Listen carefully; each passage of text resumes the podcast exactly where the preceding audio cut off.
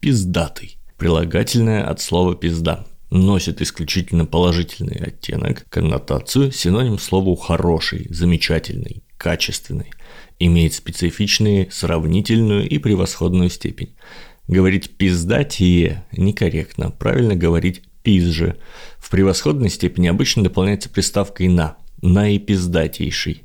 «Эй, друг, скажи, пожалуйста, арбузы пиздатые?» «Конечно, пизже прежних, наипиздатейшие в этом сезоне».